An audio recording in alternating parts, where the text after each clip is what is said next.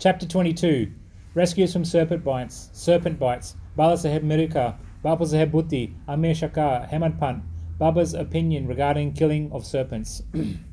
How to meditate on Baba, the preliminary. No one has been able to fathom the nature and the form of the Almighty. Even the Vedas and the thousand tongued Shesha are not able to describe it fully.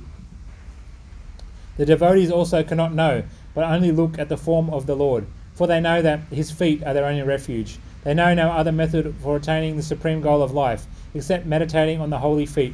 Hemadpant suggests an easy way of devotion and meditation as follows.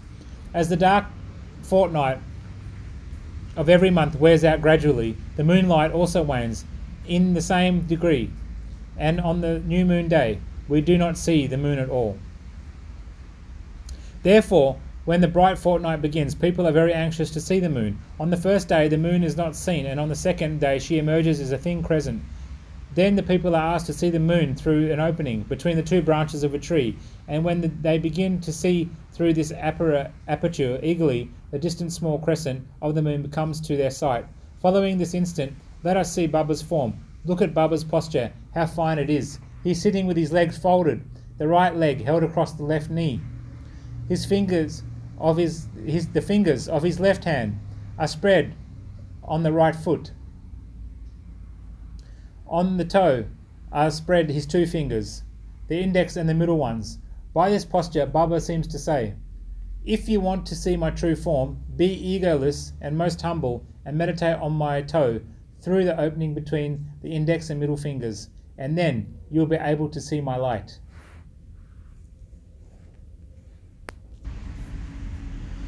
Now let us turn to Baba's life. Shirdi had become a place of pilgrimage on account of Baba's stay there. People from all quarters began to flock there, and both the rich and the poor began to be benefited in more ways than one. Who can describe Baba's boundless love and his wonderful knowledge and his all pervasiveness? Blessed is he who could experience these. Sometimes Baba observed long silence, which was, which was in a way a dissertation on Brahma. At other times, he was pure consciousness, bliss, uh, bliss incarnate, surrounded by his devotees. Sometimes he spoke in parables, at times indulged in wit and humour, at times he was quite calm, and at times he seemed enraged. Sometimes he gave his teachings in a nutshell, at other times he argued at length. Many a time he was very direct. In this way, he gave varied instructions to many according to their requirements. His life was therefore inscrutable, beyond the ken of our mind, intellect, and speech. Our longing to see his face, to talk with him, and hear his leelas was never was never satisfied. Still, we were overflowing with joy. We can we can gauge the showers of rain, capture the wind in a leather bag, but who can measure his leelas? Now we deal here with one aspect of them, namely how he anticipated and foretold the calamities of his devotees and warned them in time. Bala Saheb Mirikar. Bala Saheb Mirikar, son of Sarada Kaka Saheb Mirikar, was a Mamalata of Kopergaon. He was going on tour to Chitali. On the way, he came to Shirdi to see Sai Baba. When he went to the masjid and prostrated himself before Baba, the usual conversation regarding health and other matters commenced. Then, when Baba sounded a note of warning, Do you know Al Dwarkamai? As Bala Sahib did not understand, he kept quiet. Baba continued, This is our Dwarkamai, where you are sitting. She wards off all dangers and anxieties of the children who sit in her lap. This Masjid Mai, the presiding deity, is very merciful and is very merciful. she is the she is the merciful mother of the simple devotees, whom she will save in calamities. Once a person sits in her lap, all his troubles are over. He who rests in her shade gets bliss. Then Baba gave him Udi and placed his hand on his head. When Bala Saheb was about to depart, he again said, Do you know the Lamba Baba, long gentleman, namely serpent? And then, closing his left fist, he brought it under his right elbow and moved his left arm like the hood of a serpent. And he said, He is so terrible, but what can he do to the children of the Dwarkamai? When the Dwarkamai presiding, when, when the Dwarkamai protects, what can the serpent do? All who were present there were curious to know the meaning uh, of all this, of all this, and its reference to Mirikar, but none had the courage to ask Baba about this. Then Bala Sahib saluted Baba and left the masjid with Shama. Baba called Shama back and asked him to accompany Bala Sahib and enjoy the Chitali trip. Shama came to Bala Saheb and told him that he would go with him, according to Baba's wish. Bala Saheb replied that he need not come, as it would be inconvenient. Shama returned to Baba and told him what Bala Saheb said to him. Baba said, All right, do not go. We should mean well and do well. Whatever is destined to happen will happen. In the meanwhile, Bala Sahib thought over it again and calling Shama asked him to accompany him. Then Shama went again and, to Baba and after taking his leave started with Bala Sahib in the Tonga. They re- reached Chitali at 9 pm and encamped in the Maruti temple. The office people had not come, so they sat in the temple talking and chit chatting. Bala Sahib was sitting on a mat reading a newspaper. His upar, uparani, uh, uparani apadota was spread across his waist, and on it a snake was sitting unnoticed.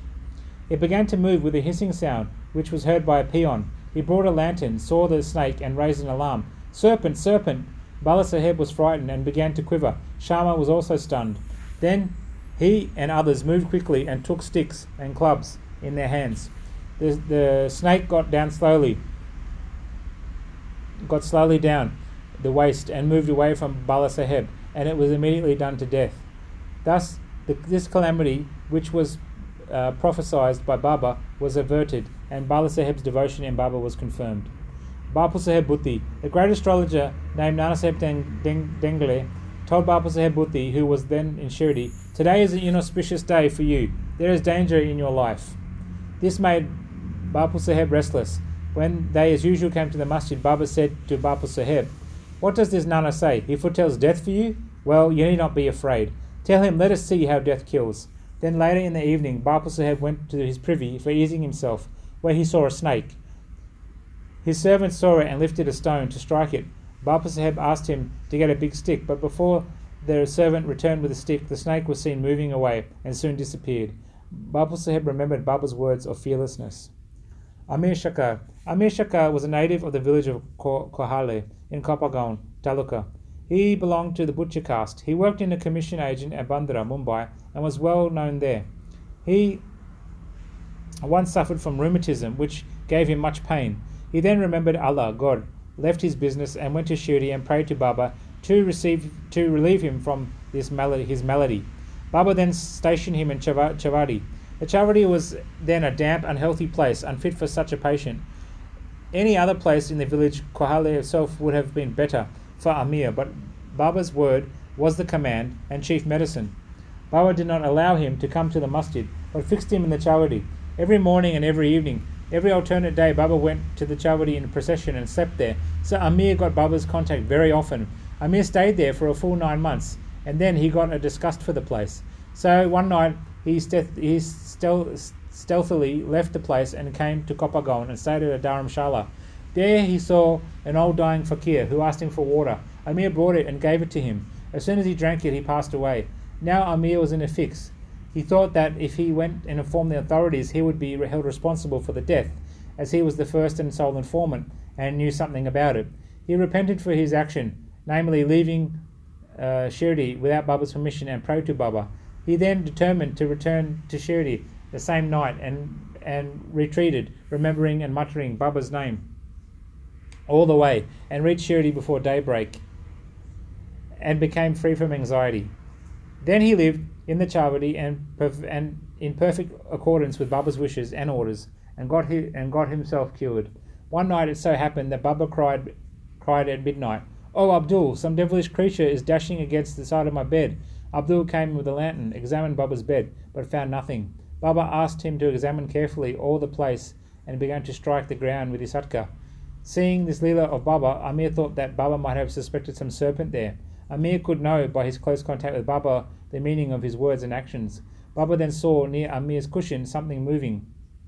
He asked Abdul to bring the light, and when he brought it, he saw the serpent caught up there, moving its head up and down. Thereupon the serpent was immediately beaten to death.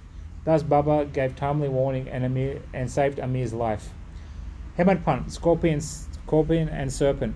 1. At Baba's recommendation, Kaka Sahib Dixit was daily reading the two works of Sri Ekanath Maharaj, namely Bhagavat and Bhavartha Ramayan, and Hemadpant had got good fortune to be one of the audience. When the reading of the works was going on, once when a portion of the Ramayana relating to Hanuman's testing Rama's greatness according to his mother's instruction, was being read, all the listeners were spellbound. Hemadpant was one of them. A big scorpion, none knew where it came from, jumped up and sat on the right shoulder of Hemadpant, on his uparani, apadota. First it was not noticed, but as the Lord protects those who are intent on hearing his stories, he casually cast a glance over his right shoulder and noticed it. He was dead, it was dead silent, not moving a bit here or there. It seemed as if it was also enjoying the reading. Then, by the Lord's grace, Hemadpant, without disturbing the audience, took the two ends of his dota, folded them, and brought them together, enclosing the scorpion within. Then he went out and threw it in the garden. On another occasion, some persons were sitting in the upper floor of Kakasaheb's wada just before nightfall, when a serpent crept through the hole in the window frame and sat coiled up. A light was brought. Though it was first dazzled, yet it sat and moved its head up and down. There, then many persons rushed there with sticks and cudgels, but it sat in an awkward place. No blow could be dealt. But hearing the noise of the men, the serpent went out hastily through the same hole. Then all the persons present there felt relieved. Baba's opinion. One devotee named Muktaram then said that it was a good and it was good that the poor creature escaped. Hemadpant challenged him, saying that serpents should better be killed. There was a hot discussion between them, the former contending that serpents and such creatures should not be killed, the latter that they should be. As night came on, the discussion came to an end with, without any decision being arrived at. Next day, the, the question was referred to Baba, who gave his settled opinion as follows God lives in all beings, all creatures, whether he be serpents or scorpions. He is the great wire puller of the world, and all big and all beings, serpents, scorpions, etc., obey his command. Unless he wills it, nobody can do any harm to others. The world is all dependent on him, and no one is independent. So we should take pity and love all creatures. Leave off killings and be patient. The Lord God is the protector of all.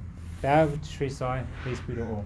Sri Satchitananda Sadguru Sainath Maharaj ki jai.